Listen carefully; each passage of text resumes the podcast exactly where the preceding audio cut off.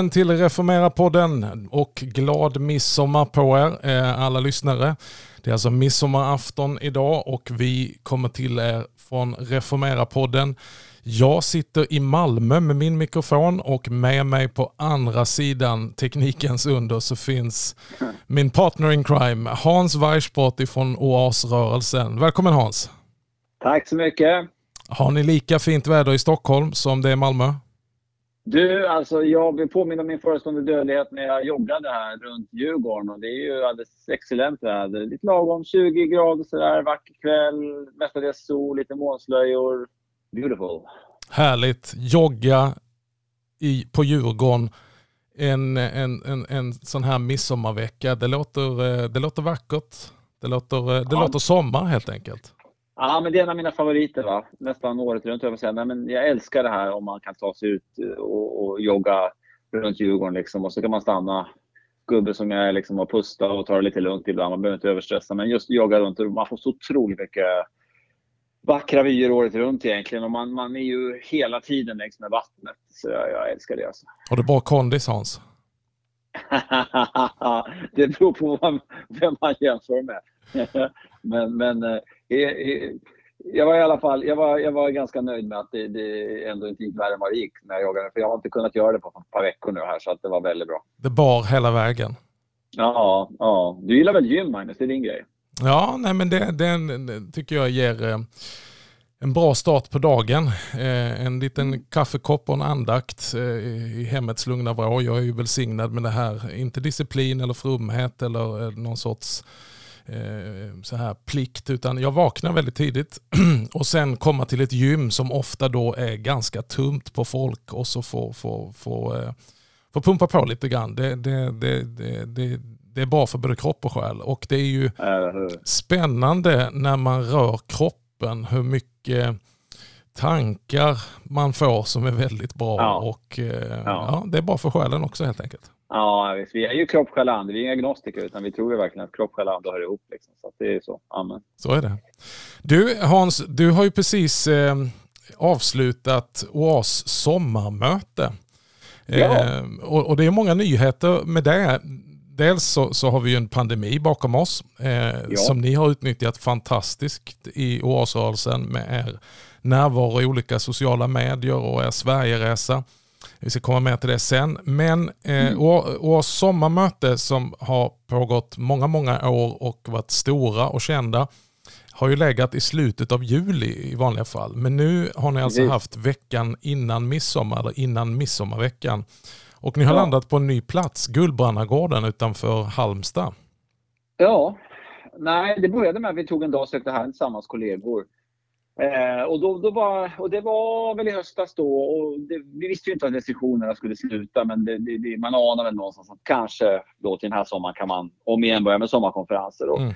Då fick vi en väldig längtan efter, det var ett bibelord faktiskt som kom till oss väldigt tydligt och som också har varit temat för ehm, eh, konferensen då eh, från Jesaja 51.3. Han gör dess öken lik Eden, mm. dess ödemark lik Herrens lustgård. Mm. Eh, vi hade med oss mycket det här med Eden. Vi kände att Herren ville att vi skulle komma till någon slags Eden. Och så kom vi alla att tänka på Gullbrarna. Eh, det är en fin kristen gård med, med, fin personal. Jag har varit där och predikat några gånger men liksom inte så mycket mer. Du vet ju själv hur ofta det är mm. då man kommer och sen predikar man och umgås med lite folk och sen drar man rätt snabbt. Eh, men, men vi tog kontakt med dem och de, det var som att det var förberett för de hade, verkar som, flera år velat att vi skulle kontakta dem. Härligt. Eh, och sen är de, ju, de är väldigt populära på sommaren. Eh, så det var ett mirakel att de kunde liksom skaka loss en vecka till oss redan nu då, för det var ju höstas vi hörde av oss. Mm. Och då var det vecka 24 de hade som då inte alls är när vi brukar ha och kan man tycka kanske lite tidigt på sommaren. Det är till och med innan den här veckan, midsommarveckan. Liksom. Precis. Eh, men vi kände att ja, det är fräscht. Liksom. Det, det, det, det är ett Eden, det känns välsignat och testa en helt ny vecka. Och, så vi, vi gick i tro och, och hade en väldig glädje att uh, testa detta. Då. Men underbar plats, måste ju vara en per perfekt konferensplats. Alla kan bo på området, springa omkring. Det måste ju bli en förtätad gemenskap även mellan samlingar. Och så har du skeppet kallas det va, som är den stora hallen i mitten. Ja som rymmer ganska mycket folk. Ja, men den rymmer faktiskt 1300 typ säger de eller något sånt där. Wow. Så att, så att eh, det, det, det är lite fler mat. Det är klart det är lite mindre än de hallarna vi brukar ha, absolut. Men just det här du säger var ett stort mervärde. Att, att folk kunde vara på området och, och det var både dagsbesökare och de som var hela konferensen som hängde många timmar. När jag kom på eftermiddagarna och skulle parkera bilen igen, för jag bodde på hotell i Halmstad för vi fick inte plats helt enkelt inne på Mm. gården. Då, då eh, var ju parkeringstid full. liksom. Ja. Folk var inte bara där för möten utan de var där för hela dagen. Du, du ska få en stund på dig och tänka efter eh, och sammanfatta lite grann vad som hände under konferensen och eh, ge lite highlights. Så vi Mm. återkommer till det alldeles strax. Japp.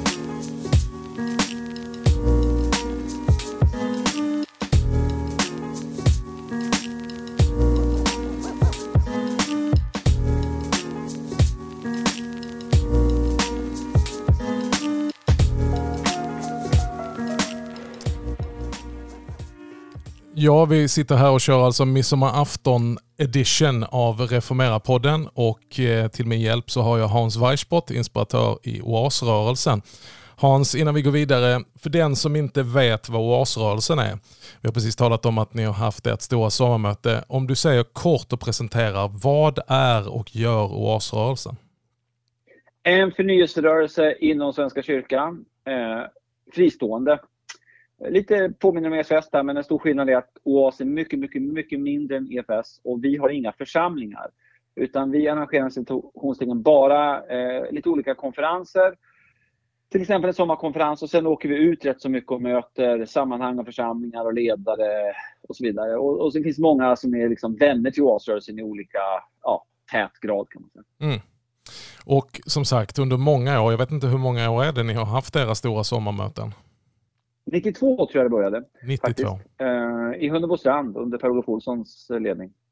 Det var det 30-årsjubileum nu. Ja, det, det, det, tänkte vi inte ens på. Det, Eh, det gick förbi. Det gick förbi, ja. Men det, det stämmer ju. Men du, nu var ni samlade på Guldbannagården och Ja, eh, ja. eh, massa intressanta medverkande, en stor bredd av det. Jag älskar ju helkyrklighet och det är ju någonting som jag alltid tyckt att oasrörelsen är ju verkligen en inkarnation av helkyrklighet. Va, va, vad gjorde Gud och vad, vad, vad sades och vad hände under, om du gör liksom en, en, ett helikopterperspektiv med några stycken nedslag? Ja, för det första det här med eden som jag redan varit inne på och eh, i kombination till det eh, en, en föryngring. Det var verkligen tydligt att det var alla olika generationer där. Tydligare än vad vi haft de senaste åren kan jag tycka. Mm. Eh, så det var väldigt roligt. Och, och jag vet att Lennart som leder Youngsters, och det var massvis av barn där och, och Lennart han påstod efteråt som leder Youngsters, alltså barn, alla barnmöten och sånt. Han sa att det var kanske hans bästa sommarkonferens någonsin och det säger ju något. Wow. Eh, så det var ju underbart att se alla. Och barnen var ju med i början av kvällsmötena och liksom se alla dessa barn som hoppar och bubblar och studsar och, och allting och sen hur de kommer gå iväg. Och, nej, det, var, det, var, det var en stor välsignelse. Vad härligt. Eh, ja, eh, och sen ja. Eh, Mats Nyholm började med på onsdag kväll, en kär vän till Åsrörelsen, även till dig. Klara kyrka fick ta med sig det. Och Mm. eh, visst eh, hade vi med oss Karl-Erik Salberg upplevde vi Mm. Eh, i detta. Hans visioner som är ju oerhört eh, viktiga för Svenska kyrkan att lyssna in. Mm. Eh, men jag älskar rubriken Mats valde. Den är så här positivistiskt uppstudsig men härligt Jesusfokuserad att varje kyrka kan fyllas. Just det, utifrån hans bok som han har skrivit med samma titel. Ja, precis. precis. Och jag menar, du vet, Mats är Mats. Liksom. Han, han är ju en karaktär, en personlighet. Han har en sån här obändlig glädje som är härlig att och, och bara ta del av. Så att han, han slog verkligen ett slag för det eh, på ett väldigt bra sätt. Och det är ju väldigt intressant när eh, det är många av oss som kan ha teorier och, och, och bibelstudier, eh, vilket inte ska underskattas. Eh, eh men Mats eh, tillför ju en annan dimension också utöver det. Och det är att han står ett levande exempel mitt i Sveriges huvudstad.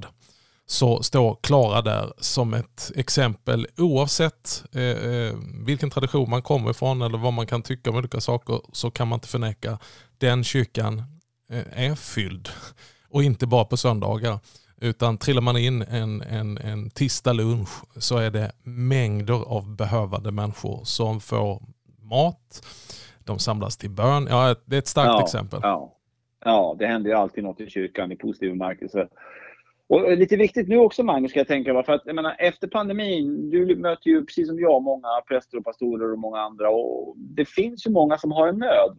Mm. Det är inte så där överallt att, och det märker vi i hela västvärlden. Det finns ju faktiskt lite undersökningar om det där, att det är inte så att alla som så att säga, inte kunde vara i kyrkan under, som gick innan, har kommit tillbaka. Nej, så är det verkligen. Eh, Oavsett tradition Lång... nästan. Ja, eh, och kyrkosamfund, det, det har varit trögstartat för många. Verkligen, och, och, då tycker jag det är ännu viktigare va, med en sån rubrik att varje kyrka kan fyllas. Alltså lite grann det här. Och, och biskop Andrew Watson tog ju också upp det perspektivet eh, i sin predikan på söndagen. Eh, så, så var han ju inne på det här Haggais bok. Mm. Där eh, kallelsen är liksom att inte bara bygga på sitt eget lilla bekväma egna hus. Utan att faktiskt bygga på Herrens tempel. Ska ni eh, sitta i era liksom, panelade hus medan Herrens precis. hus ligger öde? Eller hur? Precis. Och hans namn, Haggai, Chag, på, på hebreiska, det, det är det judarna hälsar med varandra med varje högtid. Jag var nere vid Shavuot nu här i Israel, pingst, och då säger man Chag Sameach, ha en glädjefylld högtid. Och det är ju Haggais namn. Hans namn betyder mm. ju högtid. Mm. Ja, häftigt. Eh, och själv predikar du på lördagskvällen om eh, ja. gömda skatter, vad var det, i mörkret? Ja, precis. Eh, ja, du vet ju själv Magnus, som predikant, hur man skulle önska att man hinner mer än vad man hinner. Mm. Du har kanske också varit med om att du har fem punkter på pappret och det blev två? Jo, det har, det har hänt. och nu var jag realist, så jag hade, jag hade tänkt att det fanns... Det här ordet för skatter på hebreiska, eh, som är så här 45.2, det betyder... Eh, kanske grundbetydelsen är förråd, förrådshus. Mm, mm, mm. Så att bilden är inte så mycket av bara att man plockar fram juveler och rubiner. Mm. Utan handlar om, alltså där du har, där man, i dessa hus som har det här hebreiska namnet hade man eh, vapen, mat, mm. eh, sånt som var viktigt för livet. Existensen kan man säga. Just det. Det breddar det hela lite grann med det här med skatter om man säger mm. så. Mm. Och då, då hann jag ta med folk till två rum och det ena rummet var att jag talade ganska länge om Israel och det judiska folket och, och, den välsignelse som de har varit genom hela historien att de fortfarande enligt min och mångas uppfattning är Guds egendomsfolk och har en viktig roll att spela eh, i tiden före Jesu ankomst. Mm. Så det, den spiken slog jag rejält på. Mm. Eh, och sen talade jag om eh, min mamma faktiskt. Mm. Och som eh, gick hem till Jesus i november. Mm. Eh, och hon eh, tog emot Jesus i en extremt stor livskris. precis när jag själv hade kommit till tro. Mm. En natt när hon helt hade gett upp allt och, och, och jag fruktade verkligen att hon skulle ta sitt liv. Då, då visste jag inte riktigt vad jag skulle göra. Jag var helt nykristen, nykläckt, eh, oerfaren tonåring men jag sa till mamma, kan vi inte be? Mm. Eh, så satt vi mitt i natten och bad och, och någonting hände där. Eh, och, och, ja, någonting började sätta fart i henne, helt enkelt en kristen tro. Eh, och eh, det var oerhört gripande att få vara med hennes sista tid i livet eh, och ta del av hennes frid, hennes glädje, hur, vilken välsignelse hon var för de som var på den här vårdinrättningen där hon var på slutet. Mm, och, och, framför, ja, och mitt sista möte med henne var, var oerhört starkt.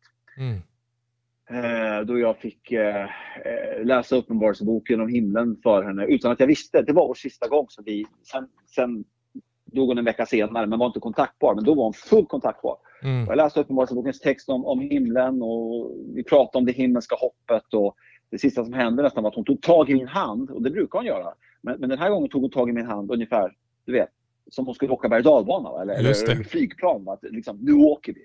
Jag kommer ihåg det här Hans, vi möttes, du var i Västerås hos din mamma, så kom du upp till Stockholm och så spelade vi in ett poddavsnitt efter det. Kommer du ihåg det?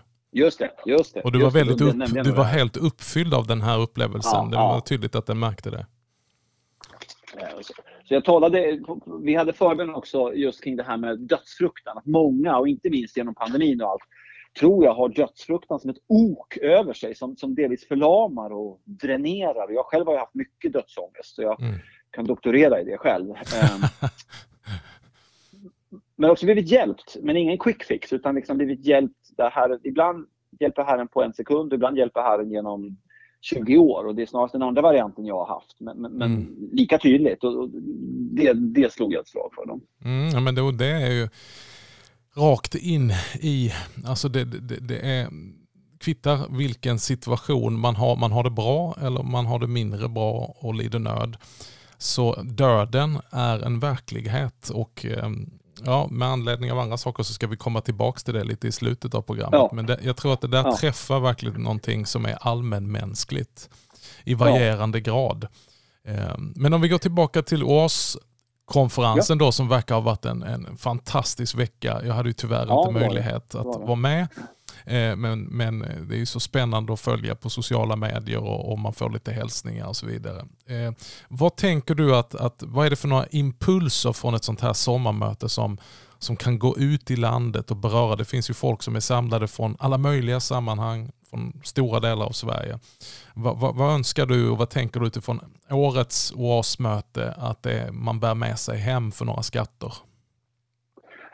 En sak är det här tror jag att efter tre års restriktioner, det var oerhört viktigt för folk att samlas mm. och tillbe Herren tillsammans. Eh, och, och, och lovsjunga och be tillsammans, förkunnelse ihop, men också den här gemenskapen utanför. Men märka liksom att Kristi kropp, det är ju lite det som vi har som kallelse och alla de här sommarkonferenserna tror jag fungerar. En stor bonus, det är precis det som var Guds anledning till att kalla folket, i, i, i, det judiska folket, att tre gånger per år komma till Jerusalem och fira högtid. Det är liksom att upptäcka, vi är ett folk. Mm. Vi är ett Guds folk mm. eh, på väg, pilgrimsfärd. Och det, det, det tror jag var oerhört välgörande för många med den påminnelsen nu efter tre års skärmar. Mm. Nej, det är starkt.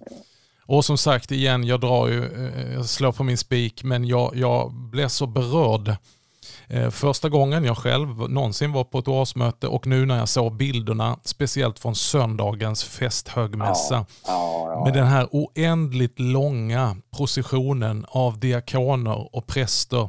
Och där är rökelsekaret, där är liturgin, där är lovsångsdansen, där är modern lovsång i full harmoni med god liturgi.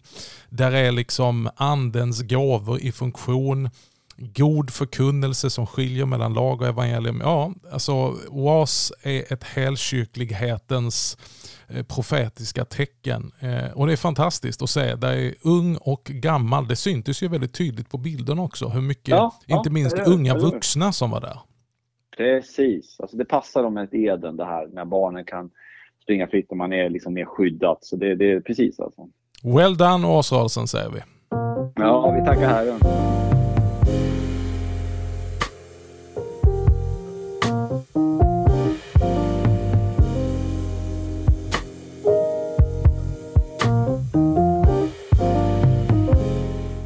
var inne på det Hans. Eh, ni hade ju besök eh, som ni ofta har. Ni har en stark koppling till anglikanska kyrkan, alltså Church of England. Eh, ja. Som vi står i kyrkogemenskap med som svensk, Svenska kyrkan. Och ni hade en biskop, eh, inte första gången utan han har varit hos er innan. Eh, vad var det hans namn var igen? Biskop? Andrew Watson. Biskop Andrew Watson från London. Just det. Guildford, London. Mm. Berätta lite grann om er koppling till, till han och många andra i anglikanska kyrkan och, och, och vad det betyder? Ja, alltså det började faktiskt redan på 70-talet. innan. Det var det som gjorde att oasrörelsen kom till kan man säga. Eh, alltså den, den karismatiska förnyelsen blåste ju in i lite olika typer av vågor från lite olika håll. Eh, men på 70-talet kom det en våg just från England, eh, från anglikanska kyrkan. Eh, med eh, namn som David Watson till exempel. Just det och eh, som fick lite stor välsignelse här i Sverige. Och på något sätt kulturellt så är det som att något funkar mellan engelsmän och svenskar. Mm, mm. Eh, det, kan ju, det, ska ju, det ska ju funka med folk från alla kulturer såklart. Men, men något speciellt där byggdes mellan, mellan England och, och Göteborgs stift kan man säga. Och ja, på den vägen har det varit. Eh, vi har ju också upplevt en stor glädje i att få bjuda hit biskopar som tydligt lever i, i, i den karismatiska förnyelsen och också som lever i, i det här att verkligen eh, stå i evangelisation och mission, eh, att bygga församling och, i sina stift och så. Så det, det, det har varit ett stor välsignelse, det måste jag säga. Ja, men jag, tror det, jag tror det, på tal om eh, skatter att inhämta från förrådshuset, eh, så, så, så tänker jag att Church of England, inte minst för vad du säger, att Eh, inget ont om amerikaner, men, men steget kan ju ibland vara, vara, vara, vara, långt. Inte för mig, men i allmänhet så kan svensken känna sig lite främmande för jänkarna. Men, men ja. engelsmännen eh, har liksom någon form av både eh, eh, vad ska vi kalla det för, mentalt och socialt en, en, en närhet till, till svensken. Och, och inte med, minst med den här då gemenskapen som vi har genom Borgå-gemenskapen med, med Church of England. Och jag hade ja, faktiskt stora glädjen att vara där en vecka och, och möta eh, olika initiativ som finns i anglikanska kyrkan. Och, och, jag tänker också att vilken glädje att bara en liten flygresa bort i London ja. få möta så många olika initiativ. Och det är inte ja, så bara att det ja. bara händer i ett hörn utan det är liksom fullständigt, skulle jag säga, jag tror inte jag överdriver att säga att det genomsyrar hela kyrkan. Alltså precis som, som Church of Sweden så är ju Church of England alltså så nära en statskyrka du kan komma. Som finns, precis som vi, överallt, traditionellt. Eh, också med samma historia, inte samma men en liknande historia där, där reformationen kom in och inte startade en ny kyrka utan eh, kyrkan blev förnyad och evangelisk.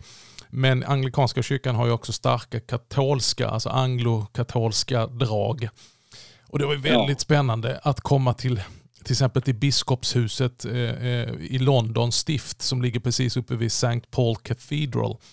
Eh, och komma in och se att där så har eh, Center for Church Multiplication en hel våning i biskopshuset. Ja, alltså då, ja, då, då ser man ju vilket fokus va? Med, med en ja. tydlig vision att restarta eller nystarta och plantera 400 nya församlingar bara i Londons stift. Ja. Ja. Alltså man får Nej, nypa sig lite det... i armen när man sitter och pratar med de här som jobbar med detta. Det är strategiskt, det är genomtänkt, eh, samtidigt som det är väldigt lite, alltså det är väldigt avslappnat på det här härliga, härliga engelska sättet. Generöst, givmilda, eh, väldigt låg svansföring om man säger så. Va? Eh, och och ja. tar inte sig själv på jättestort allvar men, men, men har ett härligt fokus. Ja, jag tror att men det, var, det, är många, det är många olika trådar, källflöden som har liksom bidragit till detta. Men inte minst jag menar, biskop Brian Cray och, och Fresh Expressions. Mm, eh, som ju var ett sånt här dynamiskt, missionellt eh, eh församlingsutvecklings eh, byggarinitiativ. Och, och, som tillkom med, med, en biskop väldigt ledande i hela den processen. Och en fascinerande komponent där, det är ju att hela det kom ju till på grund av att den amerikanska kyrkans ekonomi gick så fasansfullt dåligt. Mm. Det kan ju vara intressant att tänka i ett svenskt perspektiv. Mm. Att, mm. att liksom, det var verkligen när de, när de hade gjort ett par rejäla brakförluster. Alltså, som, mm. som, de tvingades tänka lekmannaorienterat och, och, och missionellt, höll jag på att säga, och allt det där. Va? Att, att det, det, det, blev en god frukt av, av någonting som egentligen var ett väldigt stort problem. Mm. Nej, men det, det, det, det, det, det, finns mycket inspiration att hämta därifrån. Jag fick också vara i Holy Trinity Brompton som är känt av alla för deras enorma äh. alfa-kurser. Ja, ja, ehm, och, och, alfa är verkligen hjärtslagen, eh, men det händer ju så mycket mer utifrån alfa. Holy Trinity ja. Brompton har ju tagit ansvar för att, att eh, ja, tagit ansvar för kyrkor som har varit nedläggningshotade eller stått tomma, stora katedraler. Skickat dit ja. team och startat om de här kyrkorna, så haft en ny start som nu då är fulla av människor. Få sitta ner och, och möta de som arbetar med det här eh, on the ground så att säga. Det är fantastiskt. Och en sak som slog mig när jag senast jag var i Brompton där, Holy Trinity, eh, det var precis innan pandemin tror jag men det, jag tycker det var så starkt, jag vet inte om det var där nu när du var där också, men det, det var, det var ett stort hus, typ bredvid kyrkan. Mm, mm. Eh, och det, kyrk, det, huset hade ju som en banner över sig, 24-7 bön. Mm. Och där inne typ föregick det bön 24-7 för församlingen. Ja, ja det är fantastiskt. Och, ja, det tyckte jag var en sån härlig eh, holistisk syn. Va? Att, att okej, okay, vi vet att vi måste ha mycket, mycket förbön. Eh, det talar man mycket om i Klara också. Så i det här huset, det är liksom som församlingsgenerator. Där inne sitter de och puttrar på och ber till vår far i Jesu namn 24 timmar om dygnet. Det, det tycker jag är gripande. Jag kom dit en tisdag morgon och, och satt först i ett möte eh, med en som har varit med och utvecklat den här då, eh, revitaliseringsfonden de har för, för att revitalisera eh, kyrkor som, som har varit lite på dekis och, och skapa nytt liv i dem. Och sen säger jag, men kom med på, på staff meeting nu. Du vet ju, alltså stabsmöte, staff meeting, alltså när arbetslaget ska samlas. Du har en viss bild av det. Okej, okay, då ska vi hinna med det innan nästa möte. Och då kommer jag in, det är fullt med folk. Alltså det är, det är hundratals.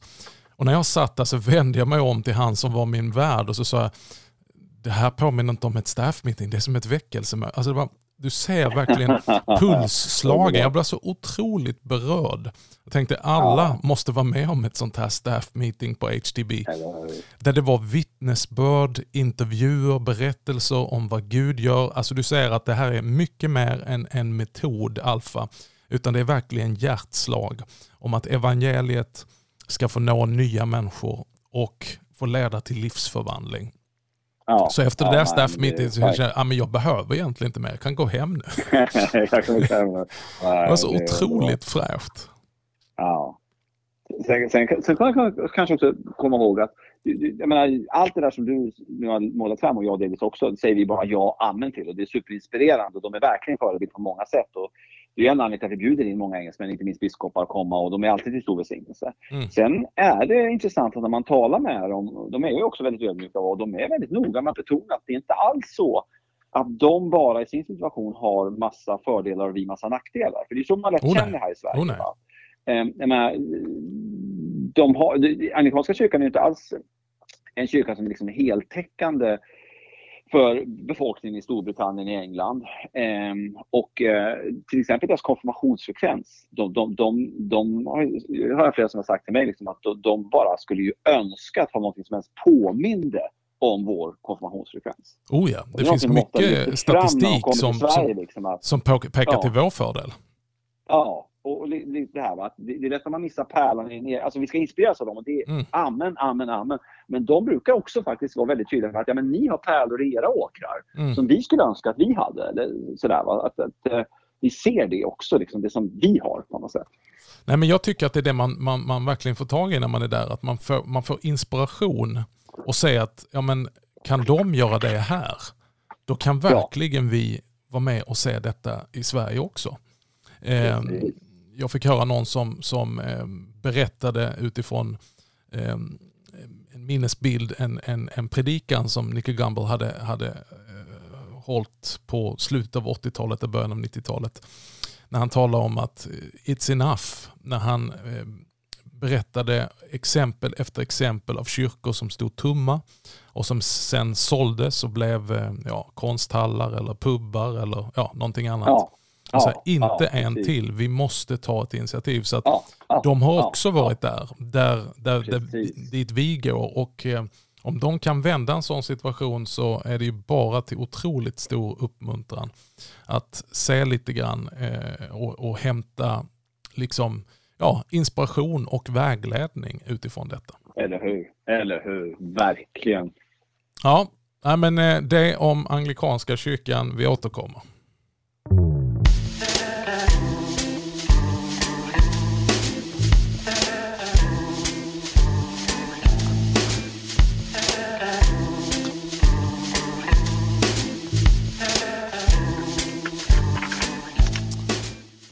Ja, tiden går ju, men vi kör lite extra långt program här nu innan sommaruppehållet. Det är ju ändå midsommarafton och jag förstår ju att alla sitter och lyssnar på detta nu medan ni äter sill och har kransar i håret. Du, på tal om biskopar. Vi mm. har ju en ny ärkebiskop electus. Biskop Martin Mudeus från Linköpings stift. Ja har sedan sist vi pratades vid blivit vald till ny ärkebiskop. Spännande. Ja, verkligen. Jag är ju eh, väldigt fäst vid, vid eh, ett härdabrev som eh, biskop Martin har skrivit för Linköpings stift som heter Levande tillsammans med Kristus om mm. en kyrka i rörelse. Eh, och det vet jag att jag har sagt långt innan, jag tror till och med jag har skrivit det eh, långt innan jag visste att han var ärkebiskopskandidat och skulle bli ärkebiskop. Så det, det är inget smicker här nu. Men jag tycker att de sju rörelser som han beskriver lite grann som ett förnyelseprogram. Eh, ja. Jag har sett mycket hopp till och hoppas att de impulserna Eh, kan komma från vår nya ärkebiskop. Eh, här finns ett fantastiskt program och jag har citerat otroligt mycket från den här boken. Ja, ja, ja, ja. Nej, men det är ju jättespännande. Det, det är väl nu, nu gäller det ju att alla ber. Alla, men många ber i alla fall. Ja. Det är klart att det blir ju det är en enorm utmaning att bli ärkebiskop och en väldigt speciell eh, sorts eh, tjänst. Men även om biskoparna ska vara då primus inter pares, att han är bara den främste bland jämlikar, eh, så, så är ju ändå på något sätt, men det här när, när numera ärkebiskopen bara inom citationstecken är lokalbiskop så att säga över ett kontrakt. Det uttrycker ju väldigt tydligt att, att ärkebiskopen är liksom en egen, ett eget område. Mm. Där väldigt mycket fokus är på det nationella och, och ja, även utrymmet med allt det som rör sig liksom i, i vårt land i diskussioner, även media och att vara kyrkans ansikte utåt och även naturligtvis i de ekumeniska relationerna och ja, allt vad det är nu. Och så har vi Svenska kyrkans utmaning med partipolitiken som eh, ju de facto fortfarande styr väldigt mycket. Så att eh, det, det, är verkligen, alla förböner eh, behövs säkert här. Vad är det viktigaste en, en, en, en ny ärkebiskop eh, och ja, ärkebiskopsrollen som sådant och det ämbetet. Eh, men, men, men vad är det, det viktigaste eh, ärkebiskopen kan bidra med i, i sin roll och sin funktion som eh, Ja, det är en unik position. Vi har ju flera biskopar i det här landet, men, men ärkebiskop är ju, är ju liksom, ja, den främste bland lika så att säga. Eh, ja. Vad, vad, tänker du, det här skulle vi vilja se från en, en ny ärkebiskop? Nej, men jag tänker att, att, liksom, att vara sig själv, nummer ett. Det blir aldrig bra om du inte är dig själv. Mm. Eh, extremt sedelärande när David skulle kämpa mot Goliat och de kände att du kan inte bara springa där med dina herdetrasor på dig och sen en liten slunga och några stenar utan sätt på någon salsrustning och så blir mm. det inte alls bra så att man får ta honom då. Och så får han ju springa i det jag kallar för Davids lätthet att vara sig själv. Just det. Så det är nog nummer ett. Och sen nummer två, det som jag tror både du och jag eh, ofta nämner. Det, jag menar det här, det enorma behovet idag av att, av att slå in en spik för klassisk kristen tro. Mm. Alltså, det, kristen tro så som kristna har uppfattat det i 2000 år med Bibeln som Guds ord, med Jesus Kristus som Bibelns stjärna, Gud och människa på samma gång, enda vägen till Fadern, soteriologi, frälsning, eh, Lammets blod som är det enda som, som eh, ger oss försoning för all synd och allt det där. Alltså de, de här korset, de centrala delarna av kristen tro. Mm. Eh, att, att, en slags enkelhet att vara sig själv och, och, och, inte lägga sig till med massa maner bara för att man... Det tror jag, det tror jag inte Martin kommer göra faktiskt. Men jag tror han kommer kunna vara sig själv. Men det, det, det är ju naturligtvis en stor utmaning. Så att man, man, jag kan tänka mig en sån position. Både du och jag känner oss nog väldigt små jag känner mig väldigt liten som präst i mm. Mm. de utmaningar som är. Kan bara, man kan bara ana hur liten man ska känna sig som ärkebiskop. Ja, verkligen. De utmaningarna.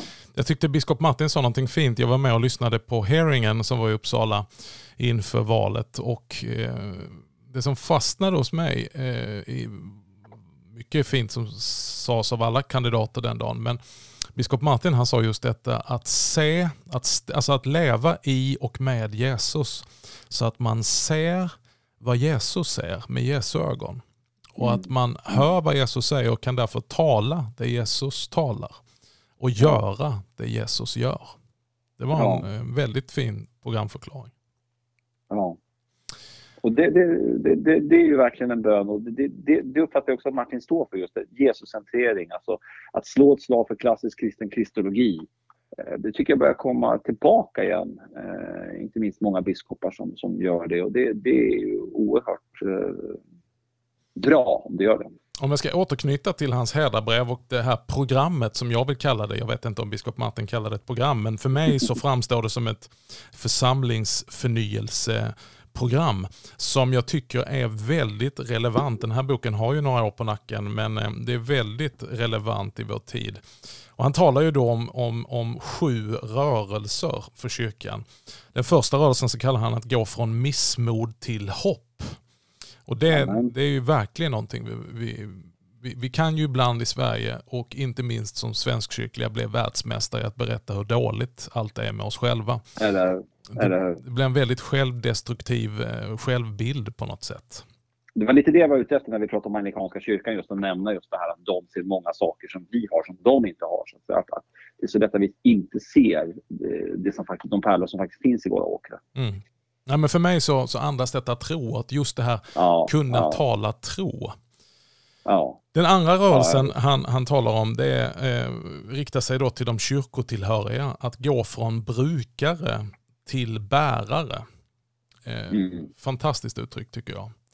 Eh, ja. Att, att få igång fotfolket. Att vi inte bara har eh, ja, brukare eller besökare utan att, att vi börjar uppvärdera det som vi kallar eh, med en fin term för lekfolket eller de ideella, alltså medlemmarna de som är ja. kyrkan. Ibland kan vi tala om kyrkan som att kyrkan skulle vara något annat. Kyrkan borde eller kyrkan skulle. Men det är ju du och jag, vi, som är kyrkan. Ja, och det här är ju det här är en oerhörd utmaning för kyrkan idag. Som, där går det ju verkligen inte bara åt rätt håll.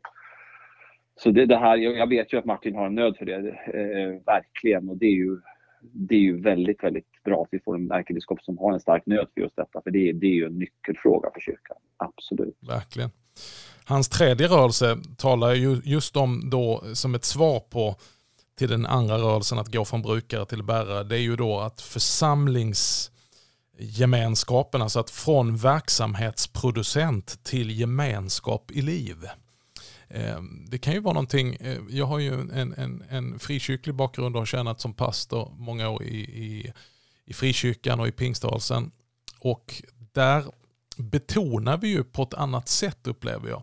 Alltså också församlingen som en gemenskap. Inte bara i och kring gudstjänsten utan, utan ja, i hela veckan så att säga. Att det byggs tydliga församlingsgemenskaper. Ja, ja visst, visst, visst, visst. Det är ju verkligen det som lärjungaskap utgör, att det blir organiska, levande, djupa, personliga relationer det, det, de, de, alltså man märker ju tydligt hur de här två punkterna kopplar med varandra. Mm. Eh, på ett eh, nästan övertydligt sätt. Och den fjärde rörelsen som han, som han stakar ut, den, den riktar sig då till anställda, alltså kyrkans personal, präster, diakoner, pedagoger, ja hela arbetslagen. Att gå från att vara utförare till att bli möjliggörare. Jag gillar den. Mm.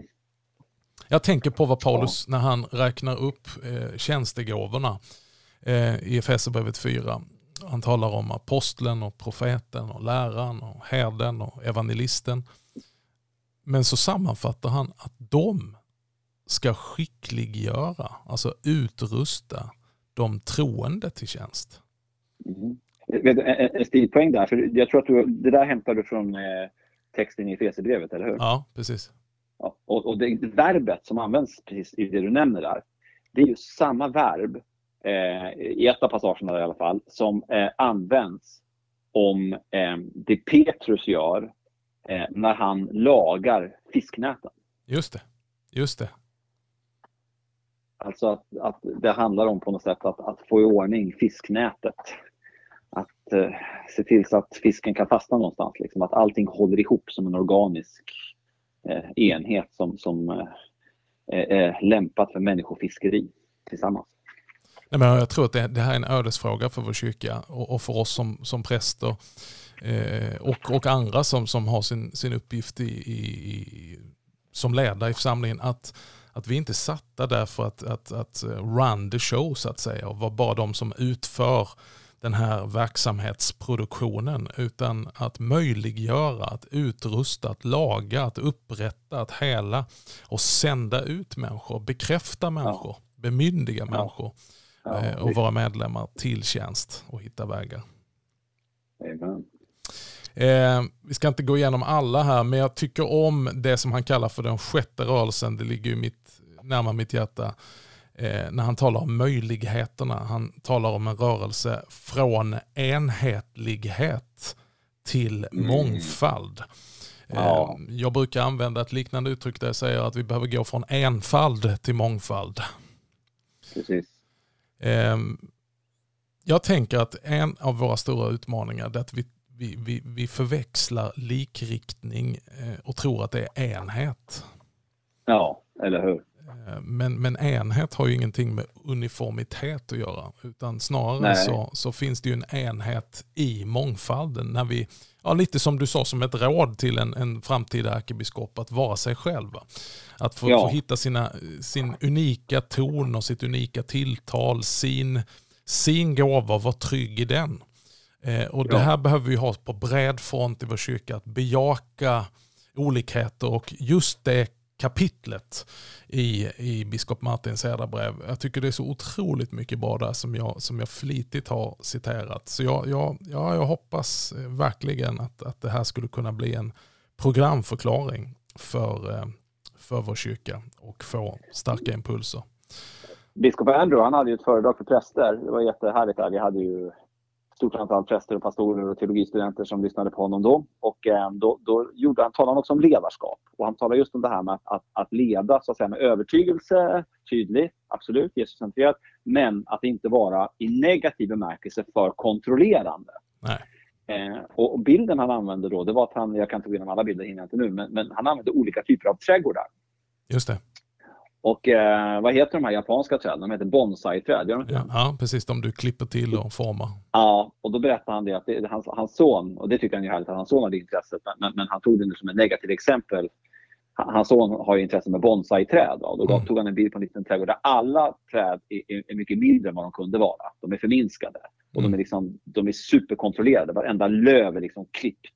Det blir väldigt sterilt på något sätt. Va? Mm. Eh, det säger sig självt att det inte är naturligt fullt ut det här, utan det är förkrympt. Sen kan man tycka att det är härligt med bonsai-träd, så det är inte det. Men så tog han en annan bild, han har flera olika bilder med olika budskap i, men, men, men hans favoritträdgård det var ju liksom en trädgård som inte alls var helt vild, utan absolut, man skötte om den och höll borta ogräset och allt vad det nu var för någonting. Men, men poängen var att alla växter fick liksom växa och fick ta plats. Mm. Fick vara sig själva eh, fick sträcka ut sina grenar. Mm. Eh, och då blev det också en mycket mer attraktiv trädgård och det är det vi behöver i Svenska kyrkan. Amen. Verkligen, verkligen mycket mindre av kontroll och system som låser in och mycket, mycket mer av andens frihet. Eh, samtidigt som det inte innebär att herdarna ska sätta sig ner och strunta i vad som händer utan absolut att det, det ska finnas liksom en skötsel såklart.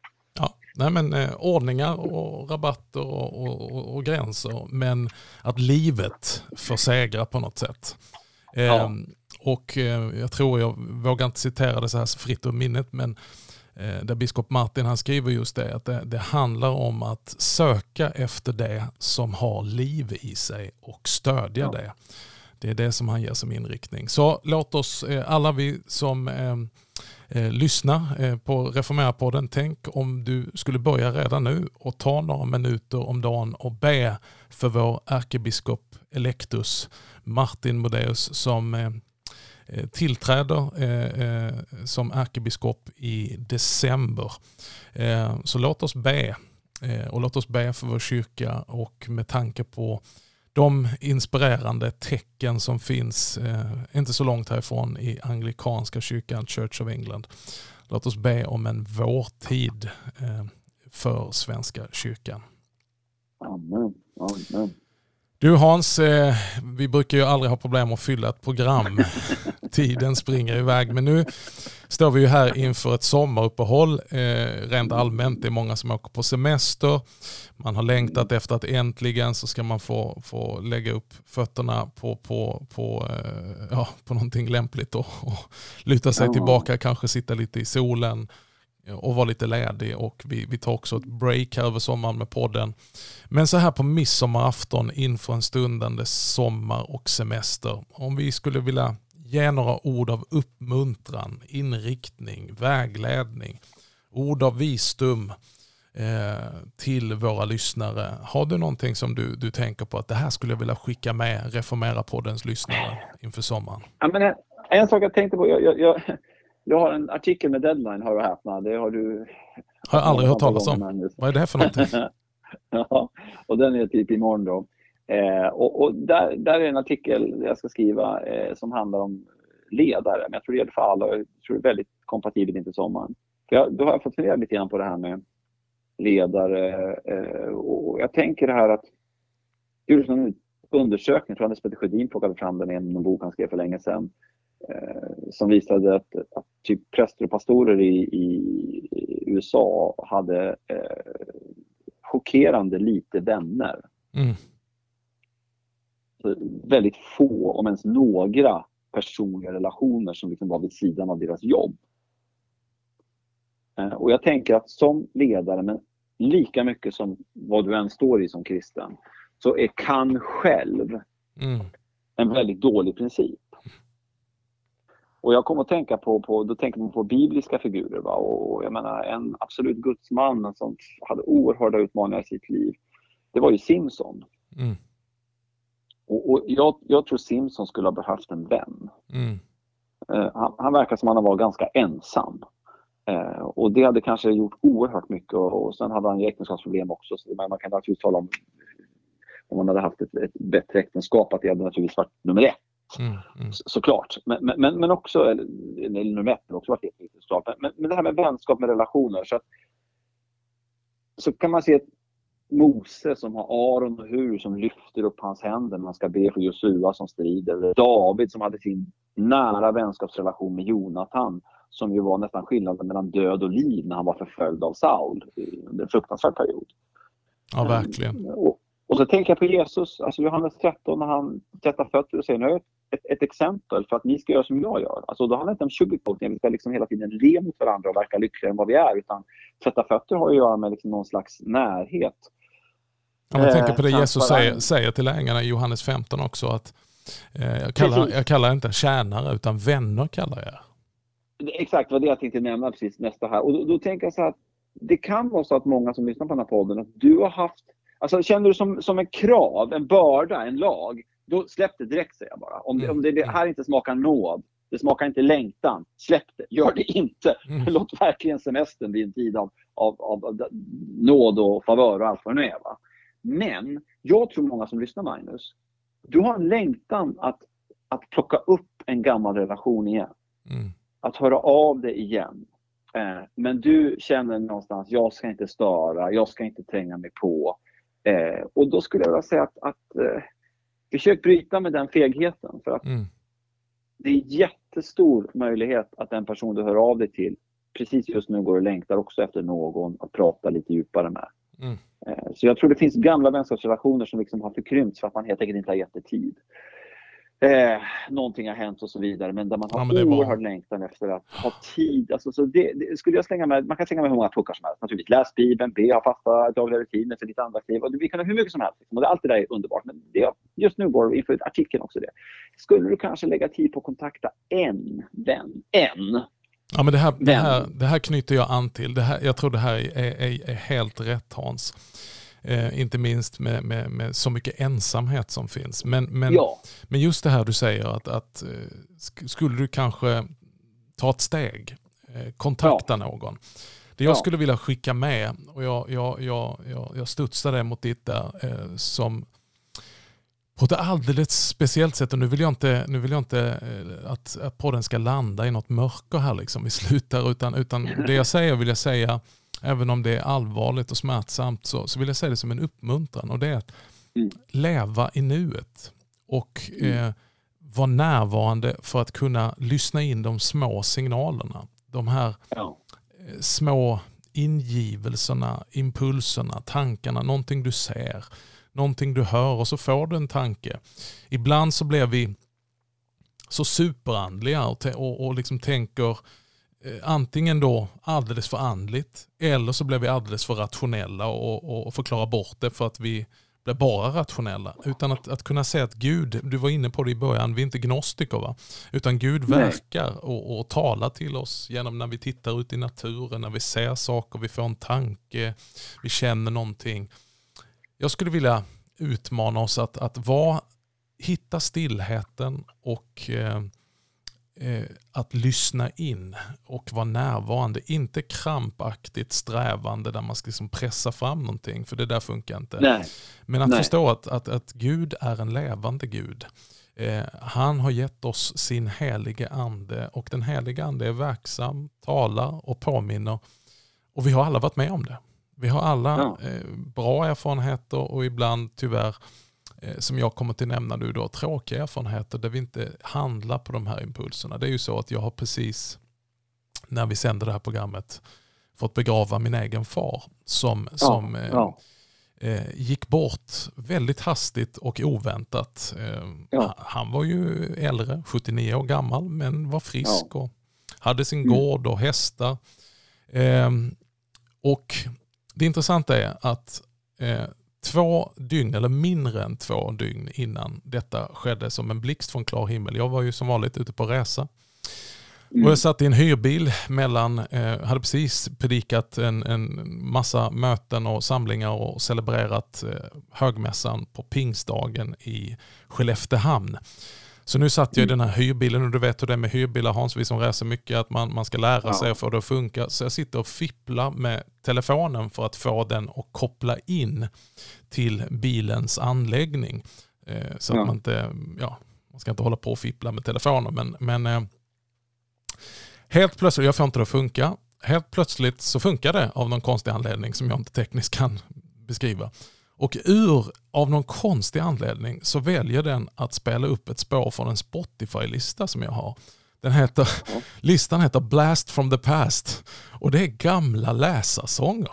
Jag- kan inte komma Okej. ihåg när jag sist lyssnade på den här, men det är ju en lista som Nej. jag har. Och när jag hör den här sången som går igång och nästan skrämmer till mig så får jag bara direkt en ingivelse. Jag ska ringa pappa. Nu sitter jag i bil här upp till. Luleå flygplats. Har inte så mycket att göra. Ska, ska ringa honom. Och det Mm. kommer liksom om och om igen. Och sen så eh, blir det strul med den här telefonen igen och så händer det ena och så är det någon annan som ringer. Och det här kommer tillbaka men av någon Hans anledning som jag inte kan förklara och som jag med facit i hand naturligtvis smärtar mig otroligt mycket så ringer jag inte.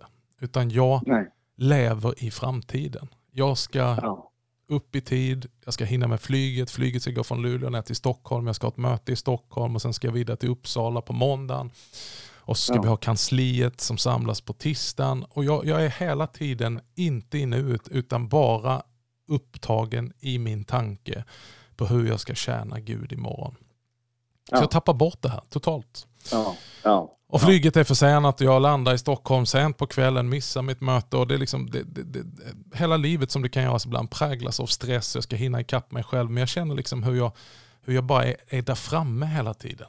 Ja. Ja. Ja. Och efter en lång dag tillsammans med hela vår kanslipersonal på FS kansli uppe i Uppsala så ska jag bara snabbt in och byta skjorta eh, och ut på ett nytt möte i Uppsala.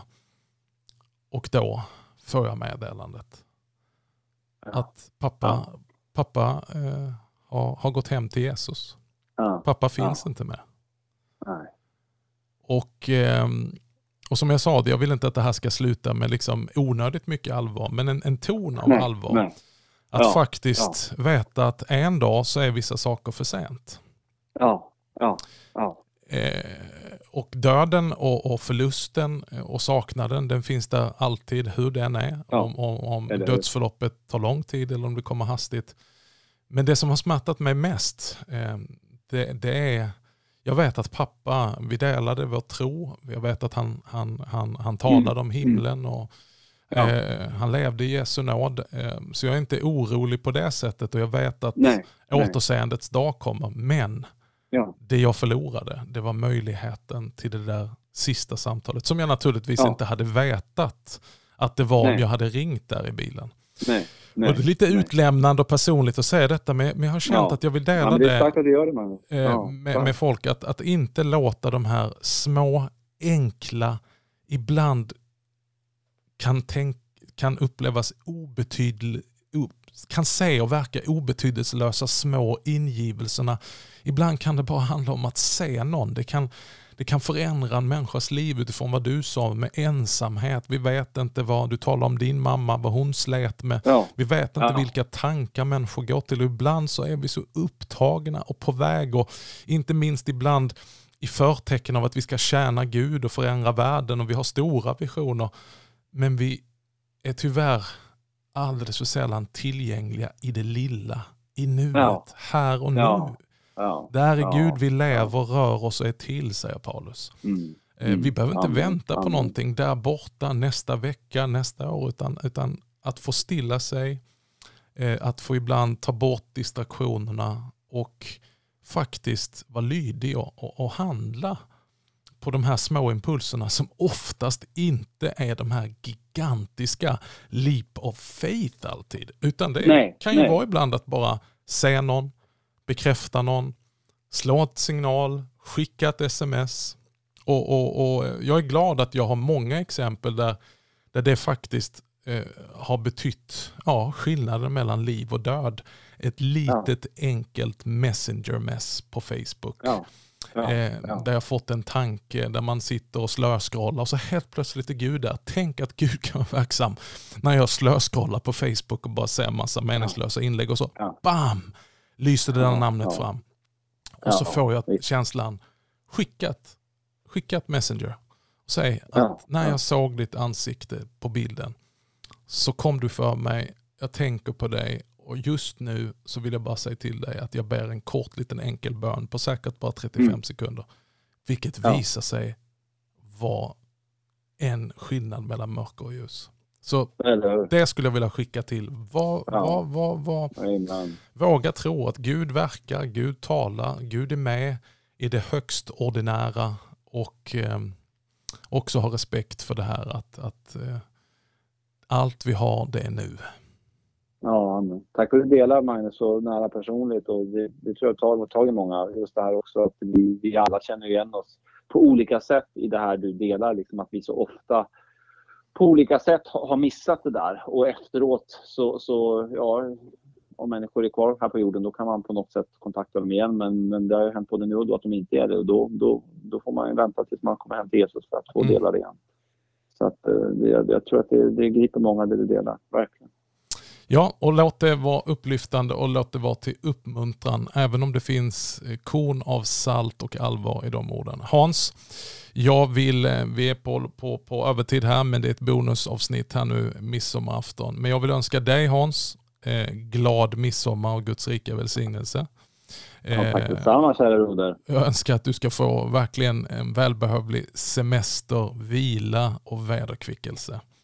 Amen, tack detsamma. Och detsamma mm. till alla er eh, trogna lyssnare som fredag efter fredag eh, sätter på podden, eh, lyssnar på våra raspiga röster där vi delar eh, ifrån våra hjärtan och samtalar om det som finns på våra hjärtan, inte minst Jesu Kristi kyrka och hur vi kan se Guds rike utbredas i vårt land. En glad midsommar till dig och jag önskar dig vila och vederkvickelse och också stillhet. Att få kunna urskilja det här som verkligen är viktigt istället för att bara stressa på. Semestern är ju inte alltid avkoppling för alla utan det kan ju också bara bli en enda lång att göra-lista. Illusionen som jagar en om det som ska vara den perfekta semestern och så är man så slut när semestern är över att man behöver ha semester efter semestern för att vila upp sig från semestern. ja men gott. Tack för idag Hans och... Eh, Tack själv kära broder. Som sagt. Ha en underbar midsommar. Vi är tillbaka mm. efter eh, sommaren i augusti. Tills dess, Guds rika mm. välsignelse.